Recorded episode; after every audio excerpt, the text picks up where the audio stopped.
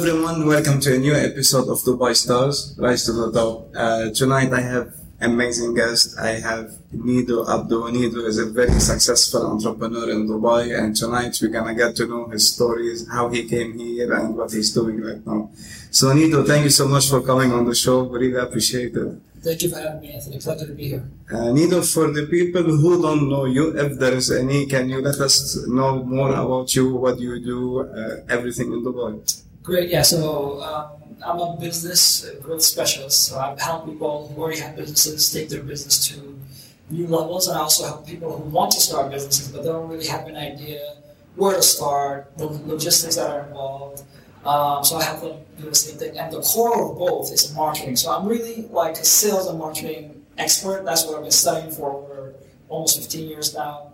Um, you know, I feel like sales and marketing are the engine to any business, and a lot of the, you know, most of the time when people are struggling is because they have those things wrong. So that's what I do. I come in and I help fix that problem.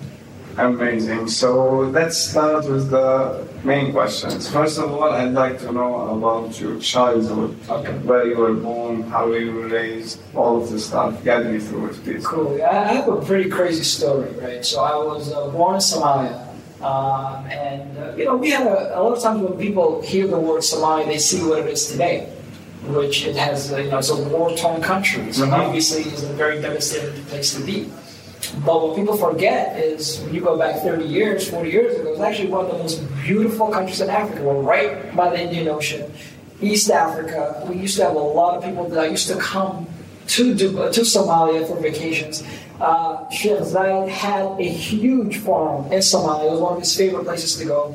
Um, you know, my father actually worked for the Somali government. He was uh, vice minister for agriculture, which was our main income source. So we had a pretty good life. Um, and then one day, obviously, you know, like all of a sudden, war started. I mean, I remember as a kid, just, you know, you're playing outside one day, you're having fun with your friends, with your brothers, and the next day your mom's saying, they're coming, they're coming. We need to pack and run, we need to leave. And the reason she was saying that is because my father worked for the government. And these warlords took over, and overthrew the, the government that was in place, one of their main objectives was to literally kill everybody who was associated with the government, right? Wow. Which my father was one of the main heads. So what we did is my father, you know, got a small bus. He got all of us in it, and we ran to my grandmother's village, right, which was about a two-hour drive from the capital. And we stayed there for about a week or so, maybe two. And then when they were coming there, when they were on their way there, um, we took uh, you know one of three small fishing boats into the Indian Ocean to go to Kenya. Now here's the problem: we were following the North Star, right? It's a fishing boat. It's overcrowded. Everybody's running. Know, when, when people are running for their lives, you just take as many people as you can, right? And we got lost in the sea. It was supposed to be a three-day journey turned into a ten-day journey. And just before we got there, we got hit by a major storm, and two of the three boats actually capsized, and everybody in them lost their lives. And I'm just, you know, we're just fortunate to be on the boat that actually made it into Kenya. How old were you? I was about 10 years old. I cannot even imagine or comprehend what you just said. Like, what did you have to go through? Yeah. And, like, how big is your family? You have siblings, brothers? Yeah, so it was me, my mom, my so I have five brothers, right? And that's not even the crazy thing, because now as a parent, I think about, know, I was the oldest, I'm 10. My youngest brother was one. And my mom had to go in that journey with a one year old. And for someone who has own kids, just to imagine how that must have felt, you know, uh, it must have been crazy. But then we also took, uh, you know, a few female members of our family because we don't want them to live in, in an environment where women were being killed, raped, tortured. Uh, you know, so yeah, I mean, we, we just kind of ran with whatever we had. And then we reached Kenya, right? Yeah, From there. we snuck into Kenya. Yeah, Okay. you know, we just snuck in into the middle of the night. Uh, we stayed there for about six months. And then uh, my father had a few friends who helped uh, arrange some documents for, for us to get into Egypt, where we lived for two years before finally getting, uh, you know, what's called political asylum into the United States uh, back in 1994. And I'm assuming you guys left everything, just ran away. No laws, no, no money, nothing, no leaving papers, just run. And, and that's the, the funny thing, or crazy thing, should I say, Anthony, because in Somalia we had a great life. We had multiple homes, multiple cars, you know, we were very financially very successful. Well, my dad was, um, you know. But then over, overnight, you're nothing. You just run for your life. You leave the homes behind. You leave the cars behind. You, you don't have access to your bank account, right? And you just run for your life, and you have to start everything over again. And that's what is interesting about life, because sometimes you know you could be at the top, and you can wake up one day it's all gone. It's, it's all taken away. Um, so it was very, you know, interesting experience to go through. So tell me about your father. Like, how did he adapt to the situation by having it all, and suddenly he's responsible of for seven people and Yeah. having nothing. So how did he overcome it? Was he like uh, making you guys feeling like everything is fine, and he was taking all of the stress, or it was showing on him? um, Anthony, this is like this experience taught me probably what I consider to be the most important lesson in my life, right? And we were taking ten because we took three female cousins with us. Uh, you know, seven, um, even though seven is a lot as well, but yeah. So when we were younger, I used to experience how my father treated people. We'd have people come to our house you know, in, you know, like in Somalia, it's like we have like this villa, and then next to us is a guy who has nothing, right? It's like a creek. It's not like in Dubai where like Jumeirah or Yeah. you know what I mean. Uh, so yeah, so I just kind of found that to be uh, you know, a bit interesting. But so people used to just come to us for helping hand, and I remember my father used to be kind to everybody like super kind. I remember like random strangers would come to our house for lunch. Like, who's this guy? I don't know. Whatever. They're hungry. Money, whatever it might be. So right. So then, when the war happened, and we left everything behind, guess what happened? So many people that my father was very kind to, right? People from you know Rome. Like I remember a guy. My father told me the story of of a guy who just gave him a consultancy job and gave him thirty thousand dollars just because of the relationship he developed with my father when he was in Somalia and how my father treated him. Right. So the, the lesson was, no matter who you are or where you are in life, never mistreat somebody. And always treat people kind and with respect because you never know when someone out of the blue might come into your life to give you a hand that you thought you never need. Because reality is we never thought we'd be in that situation. Right? So to answer your question, it's all the goodwill that he has done in his life when we were very successful, right? When he worked for the government, all the people they've helped, a lot of them came back to re, you know reciprocate and help us in our dire situation. I don't know what to say. That's really amazing. So um, you took the papers. You moved to the states. Tell me how, since you landed in the states, what were you doing? Joining school, like getting new friends, adapting, getting the language. Tell me Yeah. about all of this. Yeah, so I actually remember the first day I went to the States, February 23rd, 1994, which I believe now is the fourth worst winter in the history of America. And I remember going there, you know, when you're in other countries and you see postcards and you see people in the snow and they're dancing and they're drinking Coke and you think it must be like heaven. But that shit was fucking cold. I'm like, what is this? You know, you go from Africa where it's hot every single day. I mean, you know, you get a little cold here and there, but nothing compared to what we came. And I'm like, mom, like, you know, a couple years, like, when we- Wanna go back? yeah, I'm like, listen, why not Florida? Why Boston? yeah. you know, you're like, it was like, you guys crazy? So I'm like, you know, so, you know, that was just the beginning, but making friends was a bit hard. You know, you're coming from a different culture, different background. You dress differently. I remember I got picked on almost every single day in school. I got into fight literally every single week. And the one reason is because I don't know if it's a, a Somali side of me, but you know, a lot of times when people bully me, like I'd, I'd fight back. You know, like I'm, I'm one of those guys that like, okay, I'm, you might be bigger, I might be afraid of you, but you're not going to see that, right? So I've always had that fierce personality as a kid, even though, you know, a lot of times I'm like, I should be your friend, man. Like, I, I went through shit in life. I just want to play soccer. Yeah, but this, but then one day, here's what happened. I brought a soccer ball to school, right? And this is 1994. I don't know if you know, 1994 World Cup in America, right?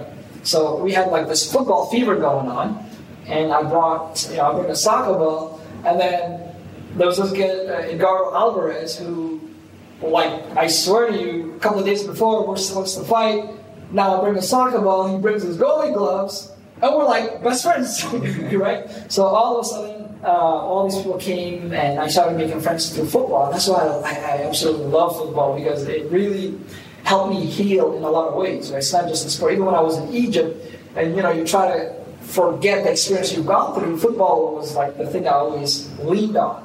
So that's how I started to develop friends. So most of my friends, even till today, even the friends that I have here, most of them is because I started playing football with them. Football, and soccer, as we call it in America, right? Uh, back when we were in the States. So yeah, that's how I really started to expand my network.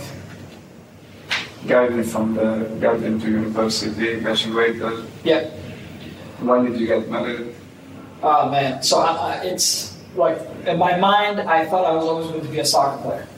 Like, you know, by the time you're 21, 23, you're playing. What was your favorite soccer player? Uh, growing up, I had Roberto Baggio. Uh, was always my like number one guy because I was a huge. But even when I was in Egypt, I used to listen to him in the on, on the radio mm-hmm. in Italian. So I'd wait for words like rete, which meant goal, Roberto Baggio, which means who scored, and Juventus. Yeah. So as long as I heard those three things, you know, in sequence, I knew that my team was winning. Um, I like Marco van Basten, uh, and I also liked uh, the Brazilian Ronaldo. Right, so those are those are like my main guys because that's the era that I grew up. Today there's the Ronaldos and the Messi and a lot of the guys, uh, you know, are all top players. But my era, those are my, my top guys. But growing up, that's what I wanted to play for Juventus because of Baggio, right? So that was my dream. And then when I realized that didn't happen, it was a tough moment because like shit, man, like you know, there was no plan B. Uh, you know, this is all you had, and it didn't work out. So the first thing I did was to analyze why didn't it work out? Because it's very important. Like when you do th- something, see, a lot, a lot of times what happens is people do something, it doesn't work out, and they give up right? And then there, there, are certain things that time is against you, and one of them is football. If you don't make it at a certain age, it's tough. But in business and other areas, right, there's always you can try again and again and again. In sales, you fail, you try again and again and again. So the reason I realized I failed is because a lot of people doubted me. A lot of people would say, would say things like, you know, there are millions of kids who try to make it. What makes you feel like you'll get it? And then you try to ignore it, but when you wake up and it's 6 a.m. and everything is quiet, the whole world is silent, that shit keeps repeating in your head. Oh, that's what you remember. That's what you remember. Like, yeah, maybe they're right. Maybe I might not make it. Maybe I'm not good enough. Right? And little by little, I started to lose my belief. And eventually to the point where I no longer believed that it was ever going to happen. And I reached an age where I'm 23 years old, I got to be professional, I got injuries, my mind is not right. What am I going to do next? So I actually went through a, you know, I don't know what you call it, depression, I don't know what to call it. All right, I didn't want to talk to anybody. I was locked in a room 80% of the time. You know, no soccer career. Uh, I dropped out of college. Uh, love life was crap, right? Like everything that could have gone wrong went wrong. And then that's where I discovered self development. And I started to work with Dieter. See, the problem a lot of times is that we, you know, we want things, we do things, we have, we go through life in this big roller coaster, but we never take a, a break to work on ourselves. You reach like the thoughts, you know, you reach that for me, I was like, is this what, what life is all about? Like, what is this? Sh- like, what is this? Like, there must be something. There must be something I was Like, I can't be waking up to heartaches, to feeling like shit, to feeling like a loser in front of my friends, in front of my family, to people just constantly looking down on me. I'm like, there's gotta be more to, to, to this. Especially in your case, you're the eldest. I'm You the eldest. the role model of all of your brothers. Right, exactly. And you know, coming from a traditional African background, like everything's your fault. you fail, your brothers fail, it's your fault, right? So for me, I had to find a solution, right? Because after a certain point, I'm like, look, it's either I choose this path and feel sorry for myself for the rest of my life, and that's not going to get me anywhere, or I actually try to understand myself, work on myself, and once I'm fixed, I can pursue my next journey from a much better place. So I started to go to Barnes and Nobles. And I stayed there for hours and hours. And Barnes and Nobles is a bookstore in the States, right? And why did I stay there for hours? I swear to you, I didn't have $10 to buy the book. So I'd rather just stay there, read it. When I'm done, put it back on the shelf and leave. And then one day I pick up a book by Tony Robbins. And I randomly open it up to a page. And then I'm paraphrasing, but it says something to the extent of love. you can be the greatest human being on earth, and people can screw you. You can be the best husband in the world, and your wife can break your heart. You can be the best wife in the world. Something else can happen. You can be the best son, the best father, the best parent. Your kid can come out wrong. So in this world, you cannot control what someone else does. You can only control how you react to it. So I'm like, wow. It's triggered to your It just triggered. I'm like, okay. You know, because usually it's like if XYZ person feels a certain way about you, then you must feel sad. If so and so said something to you, you must be angry or you must. The truth is, no. Like one of the examples the guy gave was in some countries when people die, they celebrate. Some countries they don't. Right? So, so all these experiences we go through, it's all about the meaning we give it to. So I was like, okay, I didn't make it to soccer, but there's like five billion other things I can do.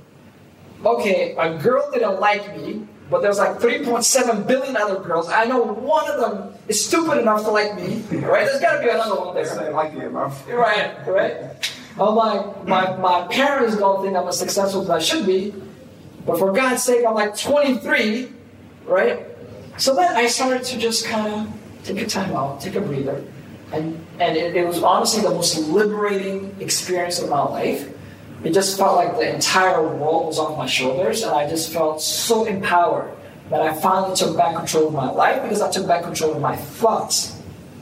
And from there, it led me to entrepreneurship. It led me to reading more books. I just felt, I just wanted, I just felt independent. You start loving yourself. I started loving And you want the best for yourself. Yeah, Without no plan, but at least you know like you're ready for anything. I just was able to clearly see the bullshit that the world likes to, the world likes to trickle, trickle on you, right? And a lot of times we don't, you know, it just clouds us, and we don't see beyond that. You know, I must be a failure because my parents think I'm a failure. I must be a failure because my friends don't want to hang out with me. Oh, my husband thinks I'm fat. I'm the, fuck that. Like you dictate how you want your life to be right? If God wanted other people to dictate, He'd put leashes on us, right? He'd make sure, all right, Nido, you're gonna go where He wants to take you, because that's why you got a leash attached. No, you're free. But the thing is, you're not free till you realize how to control your thoughts. And that was the first step for me to take it back in my life. And then from there, like I said, you know, I just wanted to do, and I failed at a lot of stuff. But then all of a sudden, I'm like, okay, I'll just try again. Like, you know, it's just like liberating. It's just like you're just living life. You're, whatever happens, happens. Like there, I don't like negative people. I don't like negative thoughts. I don't like, you know, feeling sorry about for mistakes. You just live in a reality-based life. Shit happens, right? Get over get it. over it. So yeah, it was very liberating for me, and you know, and, and it just kind of freed me from all the like burden that I was feeling at the time. So, uh, did you have any friends who were supportive, uh, who were like guiding you on the right way, or you just like had to figure it out your passion, as we say, by yourself? How was it? Like, were you surrounded by the right people, or Yeah, so here's the problem with me, Anthony. I am the kind of guy who doesn't talk about their problems to people. but I'm the kind of guy who's always there for other people's problems, right? So I've always, like, you talk to anybody my friends, like, you know, whether they're going through relationship problems, financial problems, health problems, whatever, mind problem, mindset limitations.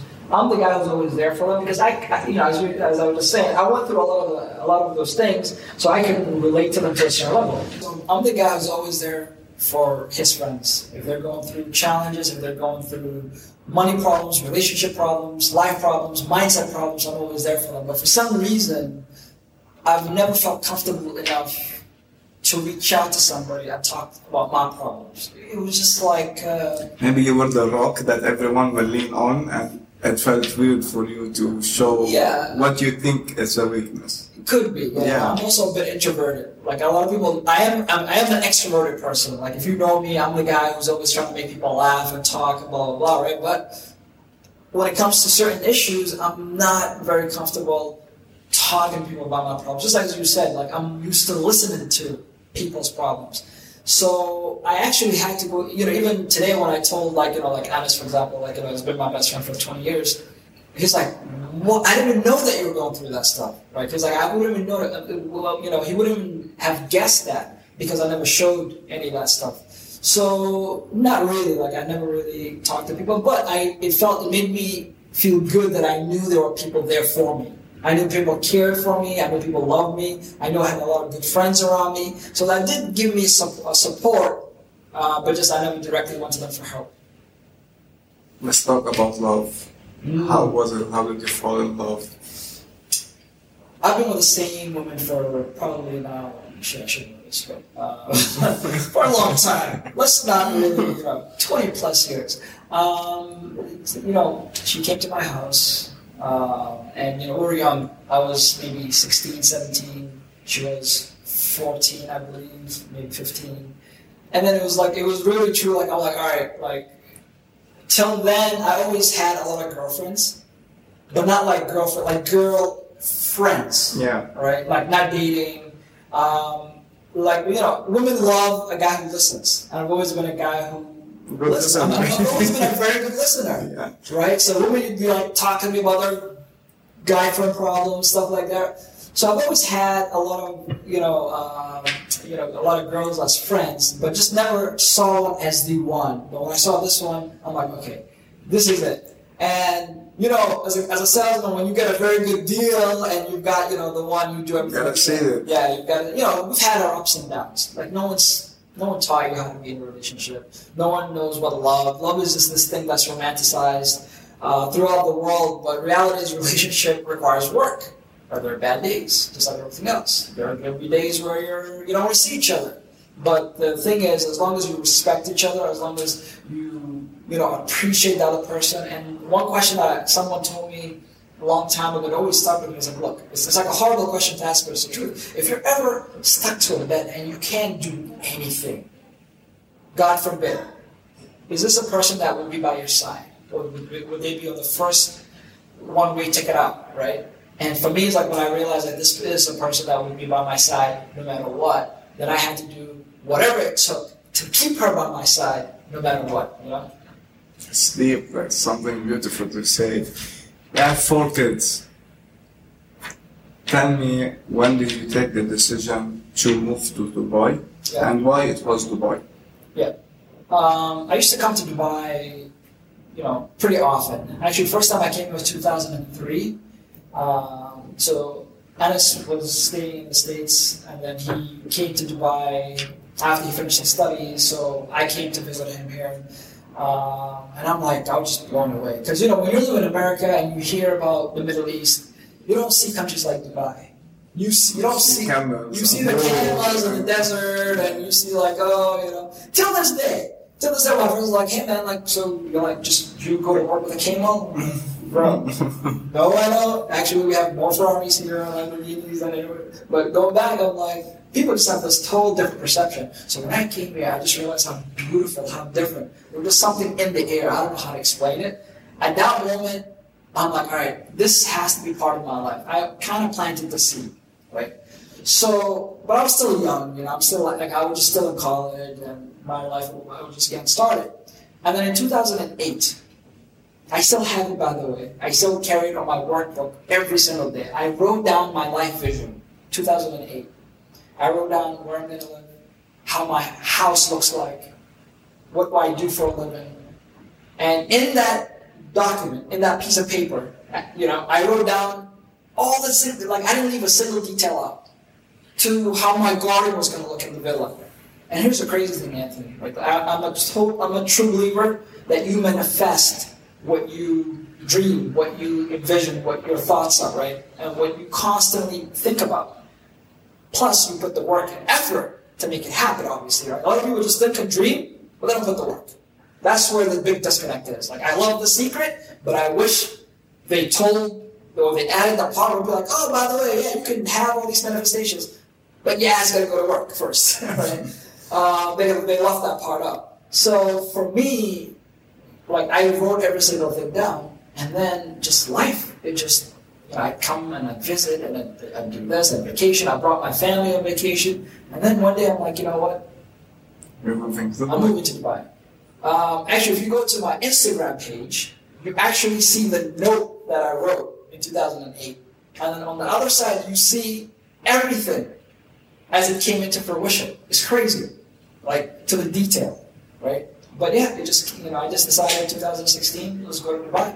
Um, you know, America, Trump was taking over. I started to see things that I've never seen before. People were more open about how they felt about different races, different religions. I mean, I understand like might not like everybody, but when you're publicly kind of making that obvious to people, like I'm driving and I see a truck that says like you know, go back to whatever, and where you came from, yeah, and then all these different things. Like this is not the American that I know, right? It's not, and we are gonna move to from Boston to Dallas. I told my, my wife, my wife, we're gonna move anyway. Might as well go from Dallas to Dubai. They both begin with a D, you know, close enough. What's going Yeah, the weather is almost the same. Well, almost the same, right? Uh, but I love Dubai. You know, it's a place where it challenges you. Um, it's a place where it gives you the most important thing you would want for your family, which is safety, right? It's a place that you never know what's coming. It's always and it's small, but it like I've been here for almost four years now, and just you know compared to where I come from, like Dubai, it's tiny. But almost every single week, there's like things that I never knew existed, a place that never knew existed, right? So it's just fascinating that every single time, like you just feel like you know it's exciting. There's always development, and it just keeps you on your toes. So yeah, it shapes your mind, it shapes your body, it forces you to be the best version of yourself, Absolutely. to keep up with the guys in the city. yeah. Yeah, yeah. How did you get to the business development? Like, where did you feel like this is my uh, passion or I want to let other people grow. Like yeah. no one gave it to me. I had to work on myself and now I want to be a business development coach, even a life coach. Yeah. So uh, how did this, all of this started? Yeah. So I told you before I started to read. And then every single time I'd go to work, I had a book with me, right? Eventually, I was able to buy the books. Yeah. I was, you know, I was working at a hotel front desk. I had actually three jobs, right? So I do valet, and then I work at a hotel, and then I do a front desk at, at a health club. So one day, I'm leaving work, and then a girl says to me, listen, she, a, co a colleague, right? She's like, you're always working. I mean, you're always reading these books about marketing and sales, right? Why not just uh, you know, get a job. Actually, the reason I was reading marketing sales, Anthony, actually, the valet wasn't a hotel, so it was the same job. The other job that I had was I was a door-to-door Kirby vacuum salesman, right? So one was weekends, one was nights, one was during the day. So when I was selling door-to-door, you know, it's commission only. That was the main game because that was a day job. And if I don't, it's like a hunter going into, you know, into the jungle to hunt, you either come back with a kill so your family can eat, or you come back defeated. And one too many times, I came back defeated. So then I'm like, I gotta learn how to sell. I gotta learn about persuasion and verbal skills and all these things that no one has ever taught me. So I started doing that. One day the girl says, I've been doing this for a while. I'm getting better. I, I I love it. I enjoy it. And then one, the girl says, why don't you look at Craigslist? Craigslist, you know, find a different job. Like, go and do something with sales. Why are you sitting at the front desk checking people into the health club? I'm like, all right, whatever. So I, I remember like yesterday, November 4th, 2006.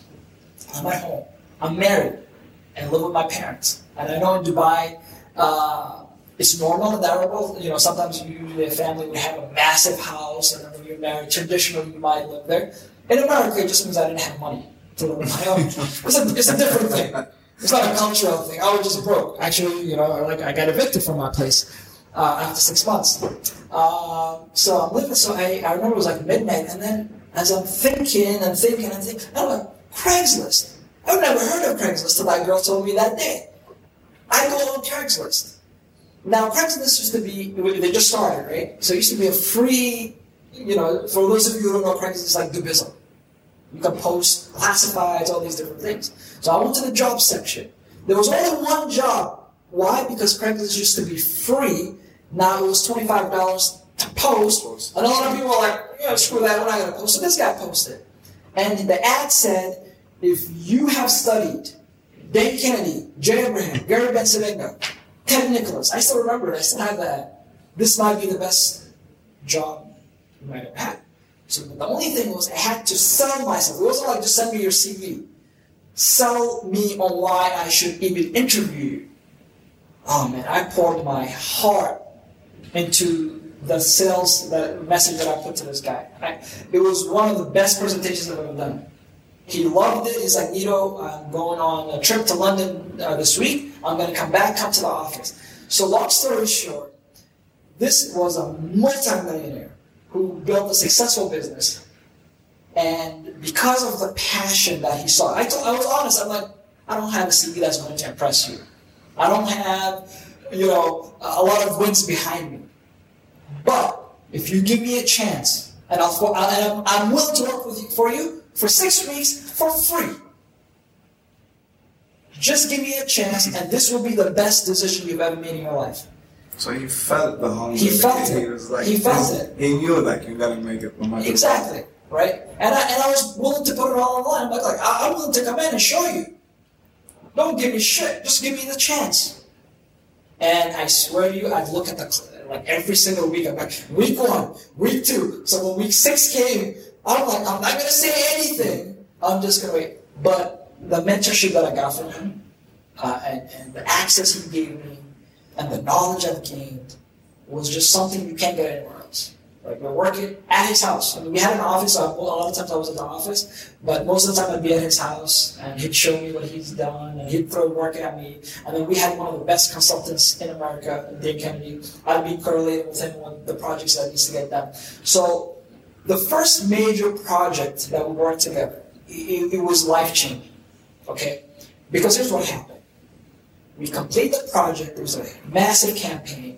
Once the project was done, it was a three-day event. We did everything. I did the campaign, right? I was his right-hand man, so like 80% of the work was on me. When it was done, he came and gave me $200 cash. Now, I was making $729 after taxes. So you get $200 on a weekend, you go home and you tell your wife, steak dinner tonight, baby, because my boss gave me $200, the best guy in the world, I love him, he's the man, blah, blah, blah. A couple of weeks later, me and him are at the airport. We're flying to Cleveland to meet our consultant to talk about the project that we just completed, get his feedback, what we can do, what we can do better, etc. He says to me, I'm going to tell you something. Don't tell this to anybody else. I'm like, all right, what you got? So as we're having dinner at the airport, he says, you know the project we just finished? I'm like, yeah. We generated $2.2 million. Would be netted $870,000. So two things happened in my mind. Number one was like, and you asshole, only gave me $200. but then the second was like, wow, like, look at what's possible. $2.2 million in a few days where people work a lifetime for this kind of money. Even though it was, I mean, sure, net it was eight hundred seventy thousand dollars, but after the marketing expenses and we had a few uh, joint venture partners, but still eight hundred seventy thousand dollars. So my mind just was like, okay, there's a, there's a different world out there, like you know, fifty thousand dollars a year or sixty thousand, like the way you're brought up in, in school and all that stuff. That is not gonna, you know, uh, cut it out for me. And and from there on, you know, I learned a lot from him, and then eventually I went on to start my own business, basically helping people implement what I've learned from him. And we were, you know, we were in a lot of masterminds I've seen a lot of other businesses, seen the insides, what's happened. Um, got to work and network and be friends with some very smart people from, you know, Jeff Hoffman, uh, billionaire co-founder of uh, Priceline.com, to Nolan Bushnell, Steve Jobs' first boss, who, you know, also founded Atari. Just to, you know, and I'm the kind of guy that, like, if I want to learn something, I'm going to lock you in a cage and I'm going to download everything you've got out of your system into my brain. Why? Because I believe that the answers are out there. Right? Anything you're looking for in the store. Like if I want to be a really good real estate monster in Dubai, I'd study you. I want to try to reinvent this shit. I'm like, Anthony, listen, I'd shine your shoes, man. right? Give me a chance. Let me learn from you. You've done the hard work. You fought the grizzlies. You fought the lions. You've climbed up the tree and, you know, dethroned everybody. I want to know how you did it. Why would I want to fucking start from the beginning? So I seek knowledge from people who've done shit. I take what I learned and I implement it for people who want to get similar results. I don't try to reinvent the wheel. I don't try to, I'm, I'm a D student. Go to my grades in college and high school. right?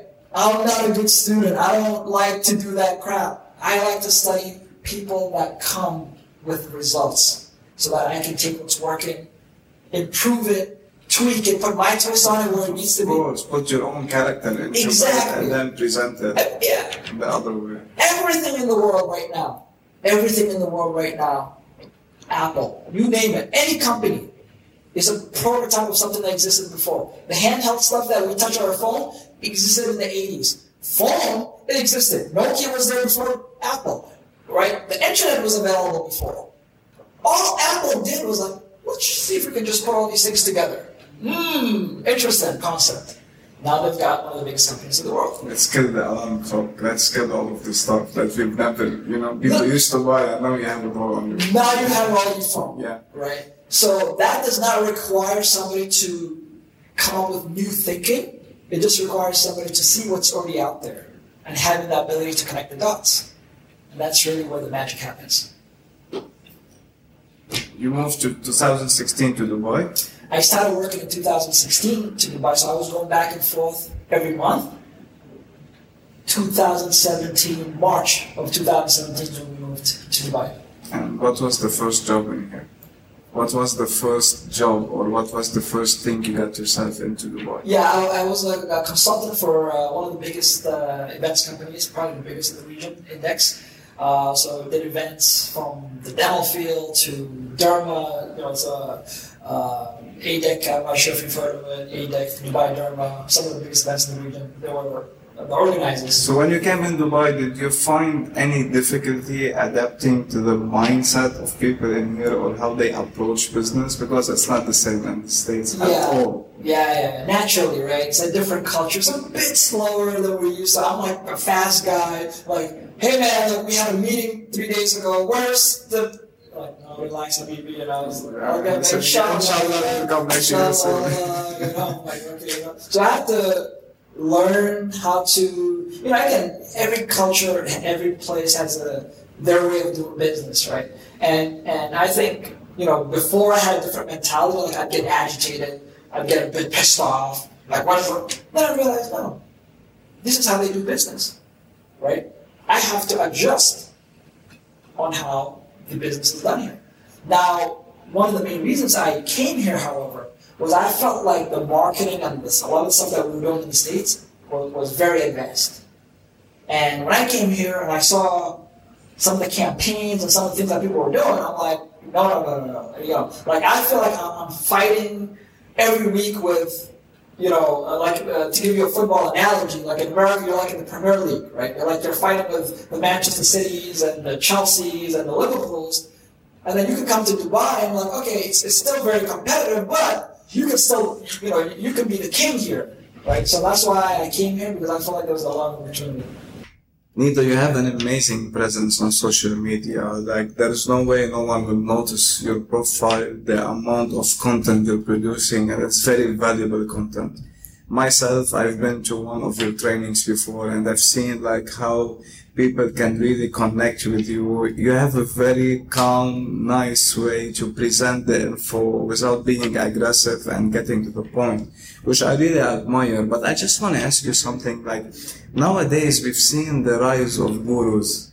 Like, everyone is a coach. Everyone will tell you I'm a business coach, even though they've never owned a business. People tell you I'm a life coach, even though they're miserable. How do you distinguish yourself from these people? Like how people can know that no, Nido is different. Actually, he's been into tons of businesses. He does the tons of mistakes and he's saving me the time. Yes you know, this, is a very good question because one of the things I always say is that there are no regulations in the coaching industry. You can wake up tomorrow if you have no idea what you want to do with your life, become any kind of coach, especially a life coach, which can be a bit sensitive. See, for me, as a business coach, as a business consultant, 80 to 90% of the time is business consulting, but sometimes when a business is broken, it comes down to the person's life, right? Maybe they're going through a rough time Maybe there's a mindset limitation. Maybe there's a relationship problem. So that is why where I intervene a little bit to see how that might be affecting the business. But for people who are just coming in and, you know, and I talk to a lot of people, you know, I help coaches and consultants and a lot of times I'm like, okay, so you're going to help me with your life coaching business, but what is the solution that you're providing? And there really isn't much of a solution.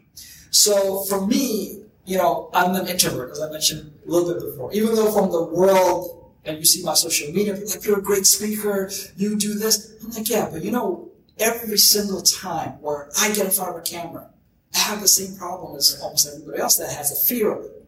But for me, I'm like, I always want to be valued. I know that as someone, when I opened up that book and I read that one paragraph that changed my life forever, there might be one sentence, one word so I always try to be the most valuable person in any circle that I am. As you saw on my social media, I am constantly giving value. I am sharing things that I've experienced, things that I know that works. Another thing is this, Anthony. I've been, for 10 years plus, I was the behind the scenes guy. So I would be working with the expert, with the business, behind the scenes, creating all the campaigns. Just like uh, the example I gave you earlier, we did $2.2 million and I'm doing like, you know, most of the legwork in the background. That's been the guy, right? Um, I have a friend in the UK and this is where things started to change for me and it also kind of helps answer your question. So, uh, around 2015, uh, he, he gave me a, a decent chunk of money, flew me to London. I helped him with a project. Then a year later, he comes to Dubai we're having uh, coffee at the Dusit Thani. He's like, Nido, I'm going to tell you something, but I'm not going to give you more money. It was actually me, him, my brother, uh, another two friends. One of them kept talking about crypto. I wish I listened then, but, you know, uh, but I didn't know him. I was like, all right, man, this guy needs to chill about this crypto stuff. I don't know what this is. That was before the boom went up. And they said, Nido, the project that you did for me, I did $4.1 million. So I was like, congrats. At least you're gonna pay for dinner tonight. But then I went home that day. I'm like, you know, and, and here's just one incident of many. So I'm like, I'm working behind the scenes for a lot of different people. I've made a lot of them a lot of fucking money. I've got four kids. So get, you know, this bullshit introvert. I don't like to do videos. I don't like to get that shit out of your mind. Forget being behind the scenes and come to the front. Right? So the reason that I believe I'm different is because I've had 10 years plus of results, documented results. People, you go to my website, you go to my page, you see people who are telling you what I've done for them. Right? So now I'm trying to do that for me, but the way I do it for me is through helping other people achieve their own success. So rather than having private clients where I to have very few, now I'm just sharing my knowledge, the same things that I've done for them with the world so that for those who are able to take action and implement, that some of them can actually improve their business and hopefully improve their lives as well. Nido, what do you regret in life? I'm sure everything is a lesson, everything happens for a reason, but there must be something you will say like, if only I can go back in time, I wouldn't do this. Yeah. It's a very good question. It's a very tough question. Um, there are very few things that I regret. I'll tell you one. It might be a bit deep, but it might, you know, the only reason I'm telling is because it, it happened very close to my birthday. You know, uh, back in 2011, I left the bank to go back to work. And as I was going into the office, I got a very strong intuition call somebody who was going through ups and downs, but like we've always had a connection. Then I told myself, I just came into the office, I'll call her once I leave the office. So I left the office, naturally just slipped my mind, right? And I was in a bookstore that was very close, and this was the day before my birthday, so this was September 19th, 2011. And then I get a phone call from my sister in law crying because this person had passed away. And it was a suicide. Um, and then go that far. So sometimes you think about would would that call have made a difference? Maybe not. That's a lot to take in, you know. For a while I did. For a while it bothered me. You know, it was one big regret that I had for a while. You know, but now I was like, you know, it wasn't meant to be. You know, I feel like God has a has a plan for a lot of us, and some of it is different. But other than that, I really mean there are a few things that I yeah, you know, like I wish I started certain things sooner. I wish I took action sooner. I wish I invested in the bitcoins when Bitcoin, it was yeah, when yeah. said but, but you know, it's like money. Yeah. there's more money. There, yeah, there was more money ten years ago. There's more money ten years from now. You know, so that for me, I, I try not to have many regrets. But to answer your question another way, it's also like what, like if I, you know, this is something from Stephen Covey, right? Like if beginning with the end in mind, and always the end is the end. When you're at your funeral and people are around you, what are they saying? Right? So for me, that is the end, and that is what I have in mind. And for me, I want people to be like, you know what? My life was better because this guy came into it. You know, um, That's the legacy. that's the legacy I want to leave. Like my life is better, one way, shape, or form, because I've known this person, and that is my main objective. I would. I don't care if you're. I don't care if you're a Deliveroo or if you're playing for Manchester United. This is something I say openly. My job and my goal is to make you leave with a smile after we encounter. Um, and that goes back to the lesson I learned from my father when I was younger.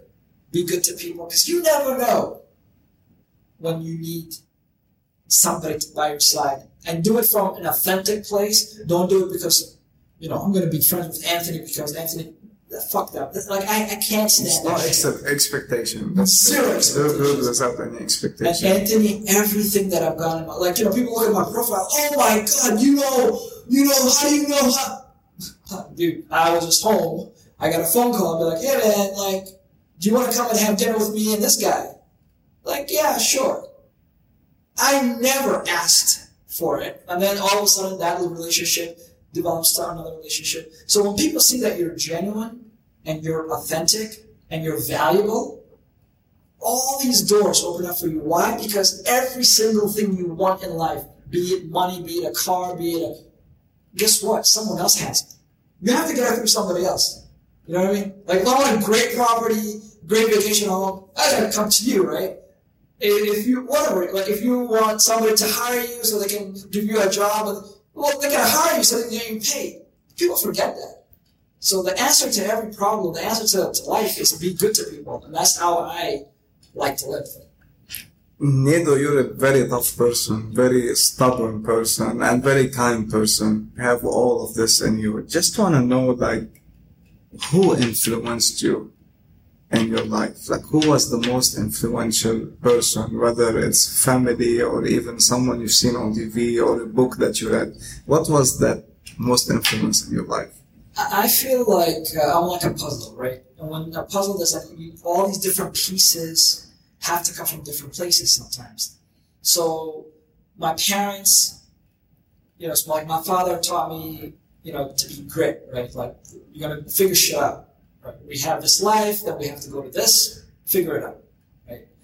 My mom like raised five boys, we were very tough, but she like you never felt that we were missing something. Like there was food. And as a, and only when you become a parent, you realize how tough it is to have that, right? And keep the smile all the time. And keep the smile. So that was a big influence. Like all the challenges that my parents went through, yet kept a smile and made us, uh, you know, uh, us opportunity to shine. Um, another person, I mean, there was a lot of people like, you know, Tony Robbins and my mentor, Dr. Tom, who influenced me from the knowledge side right? Where uh, you know you're just learning and you just have the ability to discover solutions that other people have discovered. My wife, I learned from her that you know to be patient. Like, dude, she should have left me a long time ago. right? Like, like, we didn't have much. There was a lot of like, you know, there were times like, hey, honey, um, there's ten dollars. You can take gas and it's five. Can, can you make it to you know, they're like those times, right? Yet she stood by me. She was there, no matter what, right? And, and she sacrificed. She's very smart. She's very beautiful. She's very kind. And, you know, she sacrificed her gifts and talents to be the amazing mom she is at the house, right? So for me, I learned a lot. And not only that, not just her and having daughters, it, it taught me, like, look, Anthony, like, we're men. But, like, you know, we work and we hustle, and we make the money we're not even 10 fucking percent as strong as women. And I learned this when there was quarantine and I was stuck in the house for two weeks with four kids. I was like, how, how do you do this? You know, I, I leave in the morning. Hi kids, I love you. Hug, hug, okay, bye, stay home. I come back like at six. Oh, dinner time. Okay, good night, bedtime. Hi honey, let's get together. Let's watch Netflix, whatever, right? But to be in that environment and to raise four other human beings and to have, like not only to give birth, you know, that was like, okay, maybe we don't use. If you can, like, imagine their pain, but we don't really feel it. But you see the other one. That's a, that's a Dude, I'm telling you right now, like, women, like, I'm like, honey, like, you are amazing, like, for me. So, it, it really, like, and one of my things is, like, to really find ways to empower women. I think the world needs to give women a chance to really have opportunities to be the leaders. Like, like I mean, the, even when you look at the best countries in the world, like New Zealand, women leader, right? Like uh, uh, Germany. You, know, so I think it's time that you know we got Trump. They take over. Yeah, yeah, we got Trump as men, our men leader. So that that was you know uh, my best friend uh, Anis, a very influential person, because he taught me not to give a shit about what people think, right? Uh, not in a rude way, but just be yourself and that's why, you know, I became more confident the last four years. Uh, you know, like the guy that was just mainly behind the scenes to the guy that came to the front of the show, right? And a lot of that's because being around him, uh, seeing how he interacts, he's very honest. If he doesn't like something, you know, usually before like, you, you know, you drink something and someone's like, what do you think? You're like, it's amazing. Right? right? That's good. like, well, if you, you know, you're actually helping the person by being honest with them. You know what I mean? Like, you think you don't hurt this person's feeling, but you're actually hurting them worse by misleading them. So whether it's with the kids, with my friends, with my family, I learned to really be authentic, speak the truth, whether it hurts somebody or not, it's irrelevant. You know, they know the place I'm coming from. So that was a big influence on me. Yeah, I mean, know, like I said, I'm a puzzle man. There's like a little bit of everything in me from other people. Yeah, like we cannot get enough from you, I swear. Like I just wanna finish this episode by asking you one question. What did you learn most during lockdown, during Corona, when all of this pandemic started, like out of nowhere, we had to be locked at home and no one knew what's gonna happen. So what was the best lessons that you learned from this period? Man, uh, you know, there was a moment where I was sitting to apply to go and buy milk for my kids.